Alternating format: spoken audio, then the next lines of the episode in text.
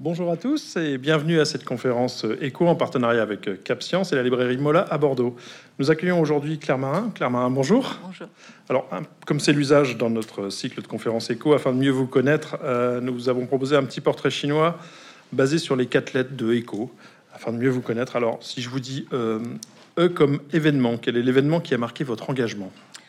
Bah, Je ne sais pas quel est mon engagement et donc j'ai du mal à trouver l'événement. Très bien. C comme croyance, quelle est la croyance ou l'idée reçue qui vous désespère Bah, C'est de, de croire qu'on a raison de croire à ce qu'on croit, de pas s'interroger sur ses croyances. Ok.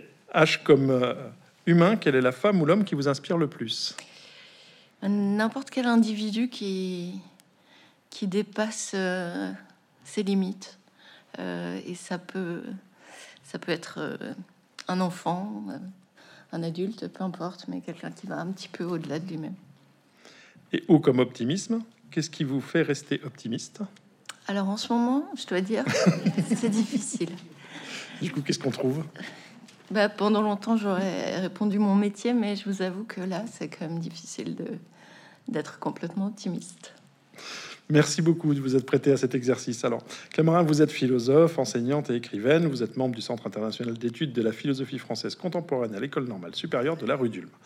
Vous publiez depuis 2008 euh, et on vous doit notamment Rupture en 2019, pour ne citer que les derniers, Mon corps est-il bien à moi en 2020, Être à sa place en 2022 et l'ouvrage qui nous intéresse aujourd'hui que vous publiez, Les débuts, par où recommencer, dans la collection Les grands mots aux éditions Autrement. C'est ce livre-là. Est-ce que c'est vous sur la couverture? Non, Non, c'est pas. mais la question revient souvent. C'est ni moi ni ma fille, mais, mais j'ai des photos de mon enfance qui ressemblent pas Qui mal à celle-là. Euh, cet ouvrage s'inscrit dans la lignée de vos travaux qui interrogent les moments de nos vies, notamment ceux qui laissent des traces, qui nous réorientent ou qui nous orientent. Alors, pour aborder une notion apparemment aussi simple que le début, euh, elle l'est pas en fait, mais vous convoquez à la fois philosophie, littérature, votre propre histoire. Alors, cette richesse euh, d'approche nous donne, euh, donne à votre propos une profondeur et une empathie qui résonnent un peu en chacun de nous. En tout cas, c'est ce que moi j'ai ressenti en, en le lisant. Alors, je me suis renseigné, n'étant euh, pas ni philosophe ni spécialiste de la question. Je me suis dit, le, le mot début, quand est-ce qu'il est né? Il apparaît, de ce que j'en ai compris, en 1642. Vous en savez plus que moi. C'est bon, pas moi qui en sais beaucoup, c'est, je me suis un peu, voilà, je vais pas cherché bien loin. Le CNRTL est un formidable recueil. En 1642, chez le linguiste Antoine Houdin, qui décrit le mot début comme à certains jeux, premier coup pour décider qui jouera le premier. Et si on cherche l'origine du mot débuter, lui, c'est encore avant, et c'est défini comme, enfin, la signification de l'époque en 1549, c'est écarter du but la boule d'un autre joueur, débuter. Ouais. Du coup, c'est logique en fait maintenant. Oui, mais c'est intéressant parce que Du coup, ça me permet de vous poser la question. Du coup, est-ce que les débuts ont à voir avec le jeu et le hasard, comme les oui, je pense, et surtout la dernière étymologie que vous venez de rappeler, elle, elle- elle est très intéressante parce que parfois on, on débute euh, en faisant dévier quelque chose. Donc euh, c'est ce petit décalage, ce fait d'être un peu délogé, c'est ça parfois qui est un début. Et là, on retrouve bien dans cette, cette idée que vous avez évoquée. Et du coup, comment vous euh, On peut pas toujours dater un début. On se rend même pas forcément compte que on débute quelque chose. Du coup, c'est quoi les caractéristiques d'un début? Comment vous caractériseriez un début? Alors, euh, il y a effectivement des choses qui commencent et on s'en rend compte euh, rétrospectivement. On essaye même de trouver les indices. Quand est-ce que ce désir ou ce sentiment euh, a commencé Mais je crois que, le, le- disons que le, le mot tel que j'ai j'ai essayé de, de l'étudier, euh, de début, c'était parce qu'il y avait quelque chose justement de dynamique, un peu comme euh, le lancer de dés, quelque chose comme un, départ, une Le espèce hein, d'énergie. Exactement. Et, euh, et c'était cette idée de chacun, il me semble, est capable de dire quels sont les, les, moments qui seraient pour lui des grands débuts, euh, qui peuvent être liés au fait de commencer une vie euh, étudiante ou professionnelle ou la naissance d'un enfant, etc. Qui peuvent être aussi des débuts tragiques, hein, le début d'une d'une vie sans un, un proche qui nous est cher. Ou, euh, parfois, on débute une nouvelle vie, mais dans, la perte plutôt que dans, la joie. Donc, euh, mais je pense qu'on on a tous comme ça des, espèces de repères qui marquent le début d'une autre forme que prend notre vie, quand bien même ça ne se voit pas. C'est-à-dire, ça peut être un début très intérieur. On peut euh, lire un texte et, avoir une révélation en, en lisant ce texte, ou on peut rencontrer un instrument de musique et, se dire bah, c'est ça que je veux faire ou avoir une pareil une illumination devant une pièce de théâtre ou euh, devant n'importe quelle autre tâche hein. c'est pas un privilège de l'artiste ou de l'intellectuel euh, il me semble que on a on a toujours cette possibilité de d'identifier ces moments qui seront des moments clés pour nous et qui expliqueront justement les différentes ramifications, euh, bifurcations de qu'a pu prendre notre existence. Début, commencement, première fois, c'est la même chose? Non, non, non, parce que euh, disons que je me suis euh, autorisée à donner des sens un peu différents, même si évidemment à l'oral je vais les confondre mais en, m'appuyant sur quelque chose d'absolument pas scientifique, c'est-à-dire l'idée que début, dans la, sonorité en français, il y a quelque chose d'énergique et d'un peu euh, rythmé. Alors commencement, c'est déjà un peu plus lent, ça s'étale et ça devient un peu mou. Euh, donc j'avais l'impression que les commencements pouvaient être euh, plus discrets, plus progressifs, se faire même de manière souterraine, un peu en sourdine, et puis on se rend compte que quelque chose a commencé. Euh, alors qu'il me semblait qu'il y avait dans le début quelque chose, euh, malgré tout, de plus saisissant, de plus intense euh, dans ce que pouvait éprouver celui qui les, vivait. Et les premières fois, eh ben, elles sont parfois attendues, elles sont parfois rythmées par comment dire un agenda qui est social, qui est religieux, qui est voilà, qui ne dépend pas nécessairement de nous alors que je crois que le, début a quelque chose peut-être de plus intime, de plus personnel. Et, parce que dans, votre ouvrage, vous convoquez beaucoup, euh, pas beaucoup, enfin, régulièrement votre propre histoire et vos propres ressentis par rapport à ce, début. Quel est le début qui vous a donné envie d'écrire les débuts? Enfin, quel est le... Non? Oui, oui, non, mais quel moment ça, ça... C'était, c'est très juste. Que c'était la naissance de ma fille qui fait le début du, texte. Très beau, euh, très beau début d'ailleurs. Je qui, qui, à l'origine était un texte, donc c'est un texte qui a déjà une, dizaine d'années, euh, qui était plutôt un texte que j'imaginais comme un récit, et puis euh, dont j'étais pas satisfaite, donc je l'ai laissé dans, dans, mon placard.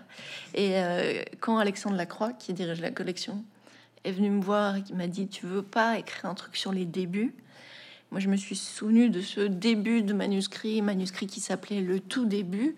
Je me suis dit qu'Alexandre avait une bonne intuition et que c'était peut-être le moment de, de revenir sur euh, quelque chose qui, quand même, avait été euh, très marquant. C'est pas un sujet que vous aviez travaillé avant, ça s'est déclenché comme ça. Vous avez dit, tiens, il y, a un travail à faire. Non, j'avais pas travaillé sur cette notion. Par contre, j'avais déjà travaillé sur la naissance. Euh, mais là aussi, d'une manière qui m'avait pas forcément satisfaite. Ou en tout cas, j'étais pas allée sur tout ce que j'avais envie de dire sur ce thème. Donc euh, voilà, c'était. Il m'a semblé qu'il avait vu quelque chose d'intéressant, donc je l'ai suivi dans ce projet. En tout cas, on, on va pas le détailler, mais enfin, c'est détaillé tout au long du livre. La, la, question de la naissance de votre fille, vous l'abordez dans plein de prismes différents, son début d'avant, son début d'après, le début d'après pour elle, le début d'avant pour vous. Enfin, le début devient très complexe, rien qu'avec cet exemple qui est le, qui est le vôtre. Euh, ben, c'est comme pour chacun d'entre nous, c'est-à-dire quand est-ce que nous avons commencé à être euh, nous, ou quand est-ce que le je, comme pronom grammatical, émerge. Euh, qu'est-ce que ça veut dire de naître tel jour? En, réalité, on existe déjà pour les autres et pour soi sans doute bien avant le moment où on est visible. et il y a même des enfants qui ont intensément existé euh, et, qui ne sont jamais nés. Donc en réalité, l'existence d'un enfant, ça tient à, la manière aussi dont il est désiré, attendu, fantasmé, projeté dans l'imaginaire de, tous ceux qui l'attendent.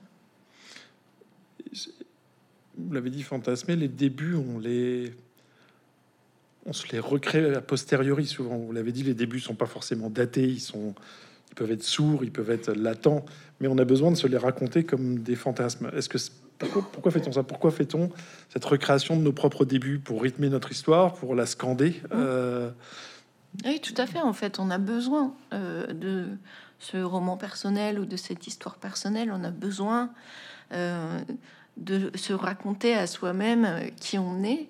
Alors ça, c'est une idée de, du philosophe Paul Ricoeur hein, qui insiste sur cette idée de d'une identité narrative, une identité qui se construit par la narration. Et cette narration, dirait Ricoeur, elle répare aussi, ou elle a cette potentialité d'être réparatrice, parce qu'en revenant sur le passé, on peut, euh, sans le falsifier, mais on peut y voir rétrospectivement un ordre ou un sens qui nous manquait au moment où on l'avait vécu. Euh, on peut aussi euh, comprendre quand est-ce que les autres ont raconté mon histoire à ma place et, et que devient mon histoire quand c'est moi qui reprends la première personne. Donc il y a quelque chose de très intéressant dans cette manière qu'on a de revenir sur nos débuts, parfois pour y voir le présage de ce qui viendra après. Enfin, parfois c'est aussi de la reconstruction un peu aléatoire et effectivement parfois complètement fantasmée. Et, on fait toujours ça en fait. On va, on va toujours réduire. Évidemment, l'histoire d'un individu, elle est très complexe. Elle se joue à différentes couches. Donc, quand je dois me résumer euh, en cinq minutes euh, pour, euh, je sais pas, un entretien d'embauche ou des choses comme ça, moi, je, vais saisir les éléments saillants mais en réalité, pour une même vie, il y a une multiplicité de récits avec des débuts qui seront très différents selon la perspective qui importe à celui qui nous écoute ou à nous-mêmes quand on se raconte notre histoire. Et du coup, quelles sont là, quelle est là dans ces récits qu'on se raconte, euh, réels, euh, recréés, euh, rejoués J'ai l'impression qu'on ça s'étiole dans le temps et qu'on a on, on, cherche à les retrouver en permanence. Ces émotions du début, pourquoi on parle des débuts? C'est parce que elles génèrent des émotions différentes, puisqu'elles ouvrent un champ des possibles. Du coup, elles, ouvrent le, euh, le, potentiel émotionnel. Euh, c'est comme ça que moi je le dirais, et que du coup on s'en souvient, c'est important pour nous parce que ce champ-là on ne le connaissait pas. J'ai l'impression qu'on cherche tout le temps à revivre ces premières émotions, ces premières fois. Euh, est-ce que c'est ça qu'on rejoue une fois qu'on l'a déjà fait ces premières fois? Est-ce que c'est ça qu'on rejoue par la suite? Oui, bah, il peut y avoir une, nostalgie des débuts. Il y a aussi des débuts qui sont très douloureux, très difficiles. Donc, le terme même, quand on le prend avec ce qu'il a de, de fort, souvent les débuts dont on est nostalgique, évidemment, c'est ceux qui ont été joyeux, intenses. qui nous ont permis de découvrir des possibles, pas ceux qui montrent qu'il y a des, possibles qui s'éteignent, ce qui est aussi des, formes de début, malheureusement. Mais euh, je crois que si euh, on aime y revenir, c'est pour euh, retrouver quelque chose de cette énergie-là, enfin, avec l'espoir que on, sera de nouveau habité, porté par, par ces débuts. Et c'était ça que, que, je voulais dire dans ce, dans ce livre, c'est que certes, il y a des choses qui disparaissent comme possibilité au fur et à mesure qu'on avance dans la vie. Mais euh, je crois, mais euh, vous avez le droit de douter de ma croyance et de remettre en question, euh, qu'il y a des formes d'intensité. enfin, disons que la force des débuts, ne, je suis pas sûre qu'elle obéisse à une courbe qui serait quelque chose de ce genre et qu'il y aurait un moment quand on, on aurait plus 25 ans où tout deviendrait beaucoup plus ou n'importe quel âge d'ailleurs, mais euh, je pense que c'est vraiment un sismographe et que quelque chose de l'ordre de, euh, de l'intensité des débuts peut se vivre à n'importe quel moment de la vie. Alors évidemment, c'est pas les mêmes débuts, il y en a sans doute qui ne sont plus possibles euh, à partir d'un certain âge, mais il y, a quand même, je crois, cette possibilité de d'investir des possibilités qui restent avec une très grande intensité. Est-ce qu'on se bride pas avec l'âge? Est-ce que ben, alors il y a le champ du début qui se, il y a le champ des débuts qui se, il y a des choses qu'on peut plus refaire. Oui, euh, bien sûr. Il y a un âge où une femme ne peut plus avoir d'enfants. Il y a plein de, débuts qui disparaissent, mais il y a aussi des conditions qui changent et, des choses qu'on ne pouvait pas débuter justement quand on était euh, entouré de la marmaille. On peut peut-être le faire plus tard, le faire avec d'autant plus de plaisir que on a attendu longtemps pour avoir l'espace pour le faire. Donc euh, si, l'ambition est physique et sportive, mais même on, a des figures qui commencent euh, une activité euh, sportive très régulière et assez intense euh, plus tardivement dans l'existence. Ce sera pas mon cas, mais je sais que ça existe. oui, vous parlez même, enfin, parce y a un mot qui est dérivé de début, c'est débutant. Vous disiez, vous l'utilisez assez peu, mais à chaque fois, c'est le même, le même propos. Le débutant, c'est celui qui va apprendre quelque chose. Il débute pas, c'est pas une première aventure amoureuse. Il débute quelque chose pour le travailler, pour le maîtriser. Mais vous dites à un moment donné, c'est pas grave d'apprendre à faire des claquettes. Je sais plus si c'est vous qui faites des claquettes, mais non, c'est pas moi. Mais c'est une, une grande question. C'est hein, pas grave de ouais. débuter quelque chose qu'on ne maîtrisera jamais. Ce qui est intéressant, c'est le début. Mm. Euh, parce que faire des claquettes quand on a 7-8 ans, c'est pour ou du violon. On sait la douleur et la difficulté que ça va être de maîtriser cet instrument et on va chercher quelque chose dans la longueur et vous dites c'est pas grave en fait de le commencer alors qu'on sait qu'on ne le maîtrisera jamais. Ce qui est intéressant, c'est de débuter. C'est peut-être la différence entre les claquettes et le violon. Et peut-être que les, les claquettes sont joyeuses plus rapidement. En tout cas, c'est ce qu'on m'a dit. Euh, je ne fais pas de claquettes. Euh, C'était plutôt une dédicace discrète à une amie. Mais le, le- le point de départ, c'était euh, j'étais euh, toujours étonnée par des adultes qui commençaient une activité dont il me semblait que, en la commençant assez tard, on n'arriverait pas à la maîtriser. Euh, précisément un instrument de musique, etc. Bon, c'était sans doute un préjugé de ma part, mais euh, j'avais l'impression, comme vous venez de le dire, que pour devenir, euh, pour, pour profiter d'une certaine aisance, notamment euh, d'un instrument ou, de certaines pratiques sportives, il fallait les commencer tôt. Et le, plaisir juste de commencer, et même si c'était pour faire les choses de manière très imparfaite, même un peu ridicule, euh, c'était quelque chose que j'avais pas très bien en, en ligne de mire. Et je crois qu'il y a des débuts de cet ordre, des choses qu'on commence juste pour les commencer, avec le plaisir de la découverte, et peu importe si on continue à être un peu désarticulé. Alors, le- le- vous l'avez dit tout à l'heure, le début ne préjuge pas de la suite. C'est-à-dire que le Mm. début euh, crée une incertitude. hein. Et, euh, il fait bouger les lignes, euh, et là, le chemin reste à écrire. Mais alors, ça m'a fait, fait penser à une citation de, de John Lennon que, qui m'a toujours beaucoup j'ai oublié de citer. Ah, je sais pas si Bah c'est la non, même. mais c'est une, une bonne, une Euh, bonne suggestion. Qui, euh, que revoie. qui dit que la vie, c'est ce qui arrive quand vous avez prévu autre chose. Euh, euh, bah, C'était le quatrième de couverture de mon tout premier livre. Ah, désolé, je l'avais pas lu. Euh, c'était pas cette citation, mais c'était euh, euh, les choses n'ont pas été prévues ainsi. Donc, euh, Oui, c'est la même idée. c'est-à-dire, oui, et moi, cette idée me plaît beaucoup parce que ce qui est important, c'est de prévoir quelque chose. Donc, c'est de débuter, c'est de, de- vouloir quelque chose. Mais du coup, ça m'interroge, puisque vu que le début ne, ne préjuge pas de la suite, pourquoi dès lors on recherche des débuts dont les suites sont hasardeuses alors qu'on peut être dans un confort qui finalement nous va? Euh, Le début crée un, crée un risque. oui, bah, c'est pour ça qu'il y en a qui, enfin, il y a des personnes qui les évitent, euh, qui n'aiment pas les changements, euh, les nouvelles choses, les nouvelles manières de parler, de s'habiller, d'écouter de la musique. On peut tout imaginer. Mais je crois qu'il y a cette petite fibre tentatrice du pari, c'est-à-dire, bah, voyons ce que ça donne, commençons et voyons ce que ça donne. Il y a quand même toujours un peu cette, euh, ce désir de se découvrir soi-même un peu autre et de voir euh, ce qui surgit euh, dans ce, dans ce début-là. C'est ce qu'on recherche, entre autres, dans, dans une relation amoureuse ou amicale, ou dans le fait de débuter une nouvelle carrière, c'est de découvrir qu'on est plus que ce qu'on est, ou qu'on peut être autre, légèrement autre que celui qu'on est. C'est pour pas trop s'ennuyer avec soi-même, je crois. Sinon, toute une vie avec la même personne au quotidien, c'est-à-dire soi, c'est quand même très très lassant. Donc, euh, les débuts, c'est- pour contrer cette fatigue d'être toujours le même euh, chaque matin, euh, toujours le, même face à face dans la glace, dit Foucault. Donc, euh, il y, a- il y a vraiment cette idée-là, je crois, d'aller voir ailleurs si on y est. Alors, euh, on, on croit que les débuts commencent au début. Et euh, alors non, hein, c'est pas vrai.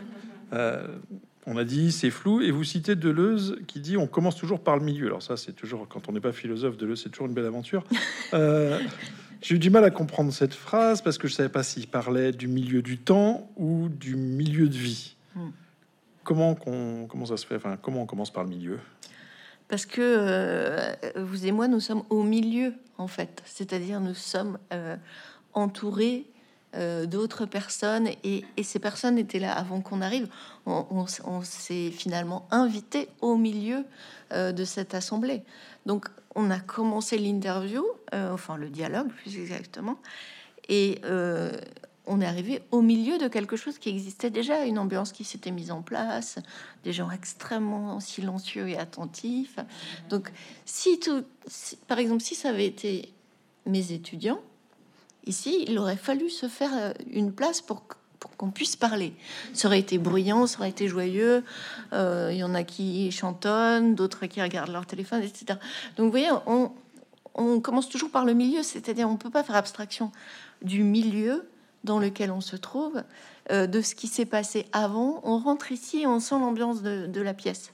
Et après, en fait, là, c'est une ambiance qui est très accueillante, euh, donc c'est l'idéal pour débuter. Mais en fait, on débute pas de la même manière en fonction du milieu dans lequel on, on arrive. Donc c'est à prendre dans tous les sens. C'est-à-dire qu'on a l'impression de débuter, mais pour ceux qui sont arrivés dans cette pièce, certains étaient là bien en avance, euh, l'attente a déjà débuté. Donc euh, les, chacun a son début, ce qui fait que le début de chaque individu est forcément au milieu euh, de la vie d'un autre ou de l'action d'un autre. Il n'y a pas un truc qui serait un grand début pour nous tous tout d'un coup. Donc il y a toujours cette idée-là que il faut aussi qu'on apprenne à rentrer dans la dans la ronde, quoi. C'est comme euh, voilà, la fête est déjà là, les les enfants dansent et il faut trouver une petite place, il faut se faire accepter. Donc entrer par le, le milieu, c'est ça aussi, c'est s'accorder au rythme des autres, euh, et trouver dans ce qui existe déjà une petite place pour soi. Est-ce que ça, parce que je l'avais lu un peu comme en fait le début est engendré par le milieu, du coup il n'est pas vraiment notre décision, il est le, résultat du milieu. Est-ce que ça se lit comme ça ou euh? bah, tout est toujours une espèce de conjugaison en fait. Euh, ce, que je fais, ce que je dis, ce que je pense, c'est toujours un dialogue avec les autres et si Deleuze écrit avec euh, Guattari à quatre mains, comme ils disent, c'est parce que en réalité, c'est toujours comme ça qu'un livre s'écrit. C'est-à-dire, quand on écrit un livre, on n'est pas tout seul, on est au milieu de tous les auteurs qu'on a lus, euh, au milieu de toutes les références qui ont pu compter pour nous. Donc, euh, le, solipsisme, hein, la figure de celui qui penserait tout seul à côté de son poil, c'est une illusion euh, qui est, un grand orgueil en fait, de dire que on peut penser tout seul ou on peut commencer tout seul. On est toujours après quelqu'un d'autre qui a pu nous inspirer, nous énerver, peu importe, mais qui donne euh, quelque chose de, cette énergie. J'aimerais qu'on revienne sur les débuts qui scandent un peu le temps, et vous l'avez dit, c'est de créer du désordre. Enfin, non, vous l'avez pas dit, mais c'était sous-entendu, on crée des ruptures dans le temps, et euh, il y a la, euh, ça m'avait fait penser à la, un peu de mécanique euh, de thermodynamique en fait. Ah, vous m'avez perdu là.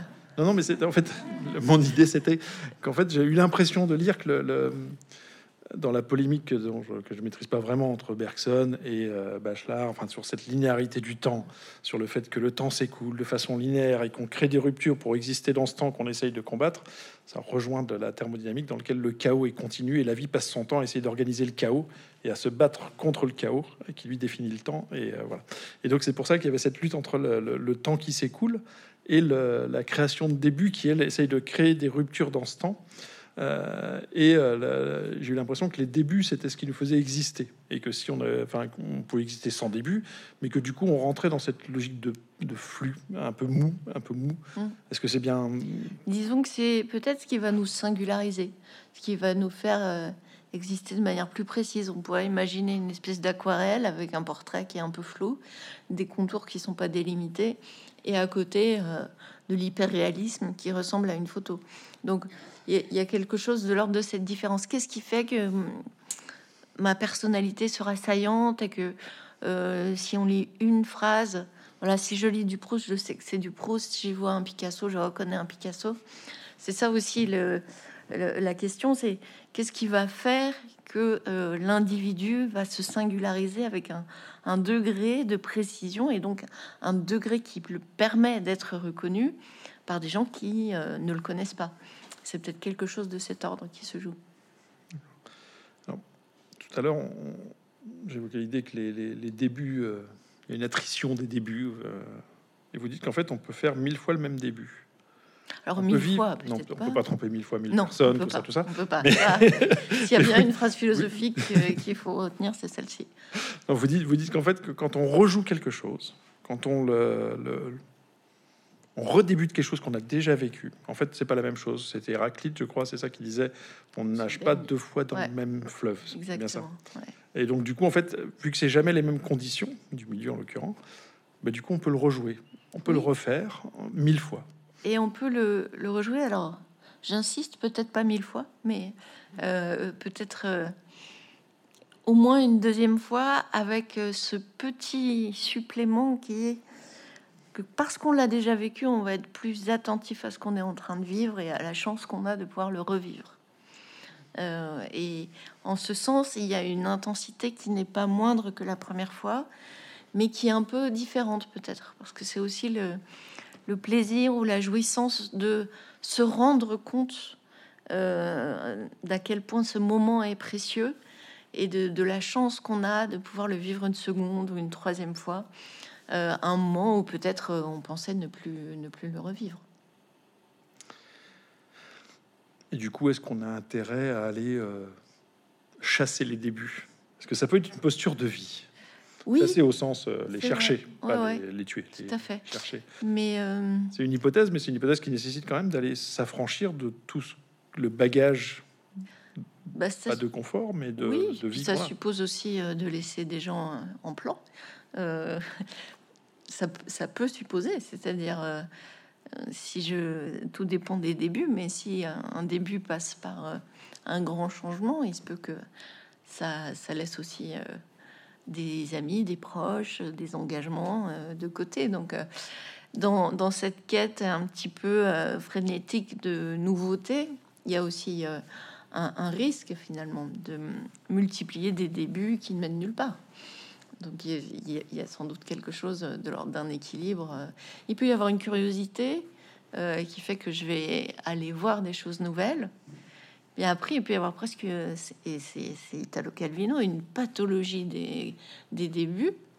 Euh, qui, c'est Italo Calvino qui le dit, c'est-à-dire l'incapacité à durer, euh, à faire des choses dans la durée, dans la continuité, à respecter ses engagements. Donc celui qui débute tout le temps, ça peut être aussi la figure euh, du donjon ou du lâche. Donc euh, il y, a une double face, si on peut dire. Non. Pas de, de poésie pour Tinder ou d'autres modes de, renouveau permanent. Je, ne sais pas de quoi vous parlez. Sur non, les, je crois les, relations épisodiques qui en fait deviennent, ne sont plus des débuts à chaque très fois. Très poétique. alors là, je parle de seconde main, mais je ne pense pas que ce soit le lieu de la poésie euh, contemporaine. Ce que je voulais dire, c'était le renouveau. J'avais cru comprendre euh, qu'il y avait le, fait de cultiver ce renouveau pouvait être euh, une source d'épanouissement, puisque vous dites même qu'il y a des Vita Nova, c'est ça dont vous mm. parlez, qui est de l'importance d'être inconstant comme étant une posture possible d'épanouissement personnel. C'est pour ça que je l'avais, je l'avais. Non, mais tout à fait, mais la, question, c'est quel type de début, en fait Qu'est-ce qu'on en attend? Est-ce que c'est un début euh, dont on, a déjà en tête qu'il ne compte que comme début? Ou est-ce que c'est tenter des nouveaux débuts avec l'espoir que ça produise un changement?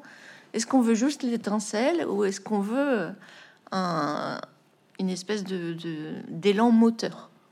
Et ça, ça me paraît deux manières différentes d'aborder un début tout en sachant qu'on ne sait pas à l'avance ce que ça va produire. On peut avoir des bonnes et des mauvaises surprises.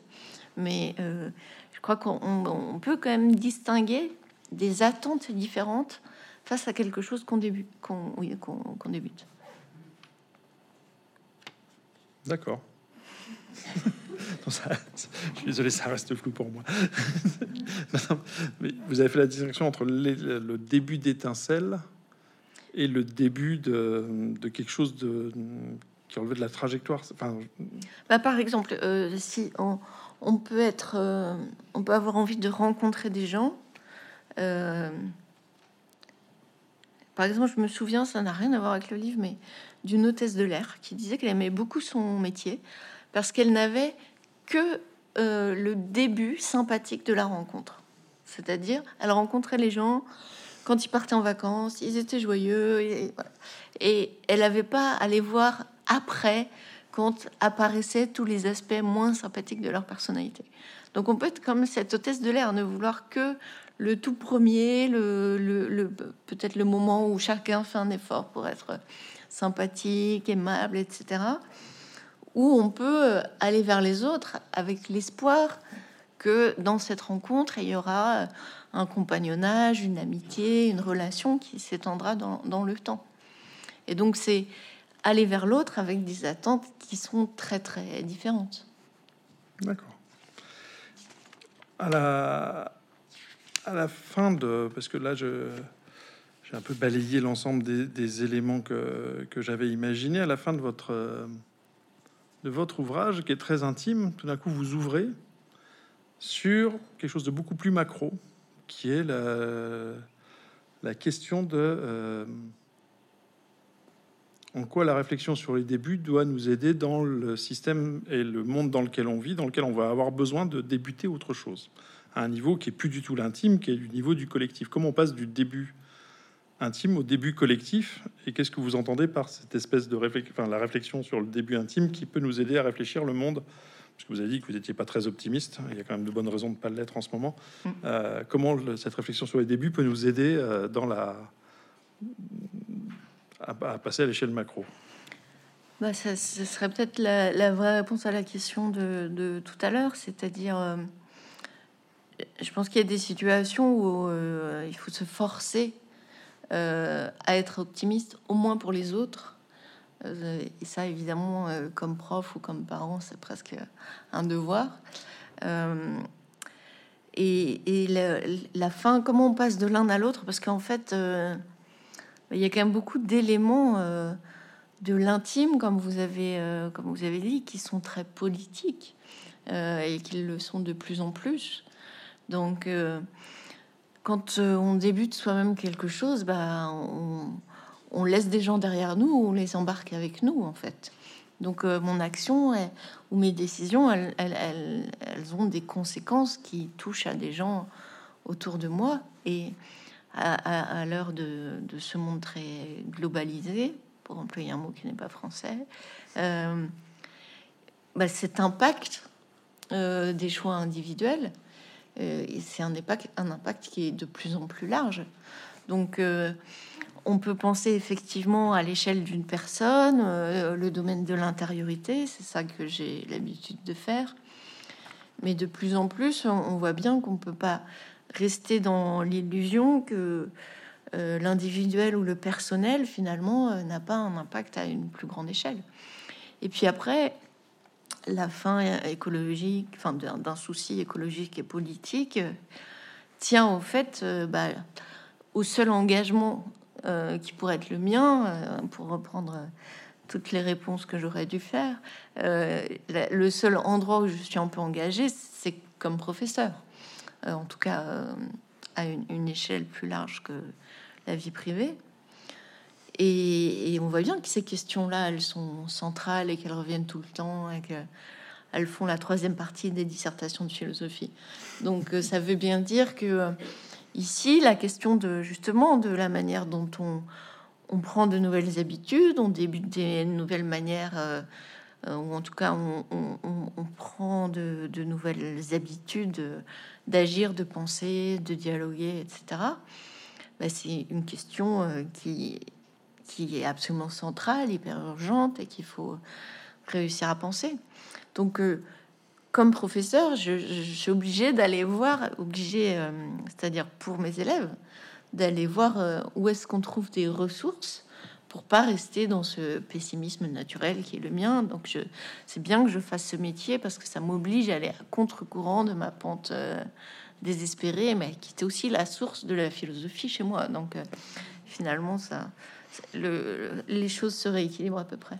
Vous avez parlé de l'enjeu écologique et ça m'invite à me demander est-ce qu'on peut débuter collectivement? Parce que nous, on parle souvent des transitions. Une transition, c'est le concept où il n'y a pas de début, par exemple. C'est une transition, ça. Voilà. Mais on sent bien qu'il va falloir débuter une autre aventure collective. Est-ce qu'on peut débuter collectivement? Bah, Par le milieu. C'est-à-dire, il y en a déjà qui font les ah choses. Et donc, c'est avec eux qui ont déjà commencé à faire des choses qu'on va débuter, ouais, bien sûr. Donc, c'est un début de contamination. C'est plutôt contaminant. Il n'y a pas de grand euh, début en fanfare collectif. Ben non, vous voyez bien, quand on a dit après la pandémie, ça sera un monde nouveau, etc. Non, ça n'a pas marché alors qu'on avait une occasion formidable d'expérimenter cette thèse. Donc, la théorie du grand début. Et d'ailleurs, quand on parle du grand début ou des, parfois ça, ça sonne mal hein, historiquement. Donc, euh, peut-être qu'il vaut mieux euh, s'immiscer euh, dans, dans l'assemblée où les choses sont déjà en train d'être travaillées et puis et puis prendre leur leur rythme en route. Ou plus exactement ralentir avec eux, je crois décider, débuter de ralentissement. Ouais, ouais, On arrive bientôt au terme de l'échange. Est-ce qu'on a, dernière question, est-ce qu'on a une responsabilité dans le début des autres? Ah bah bien sûr, évidemment. Évidemment, alors je le dis deux fois, euh, comme euh, parent et comme professeur.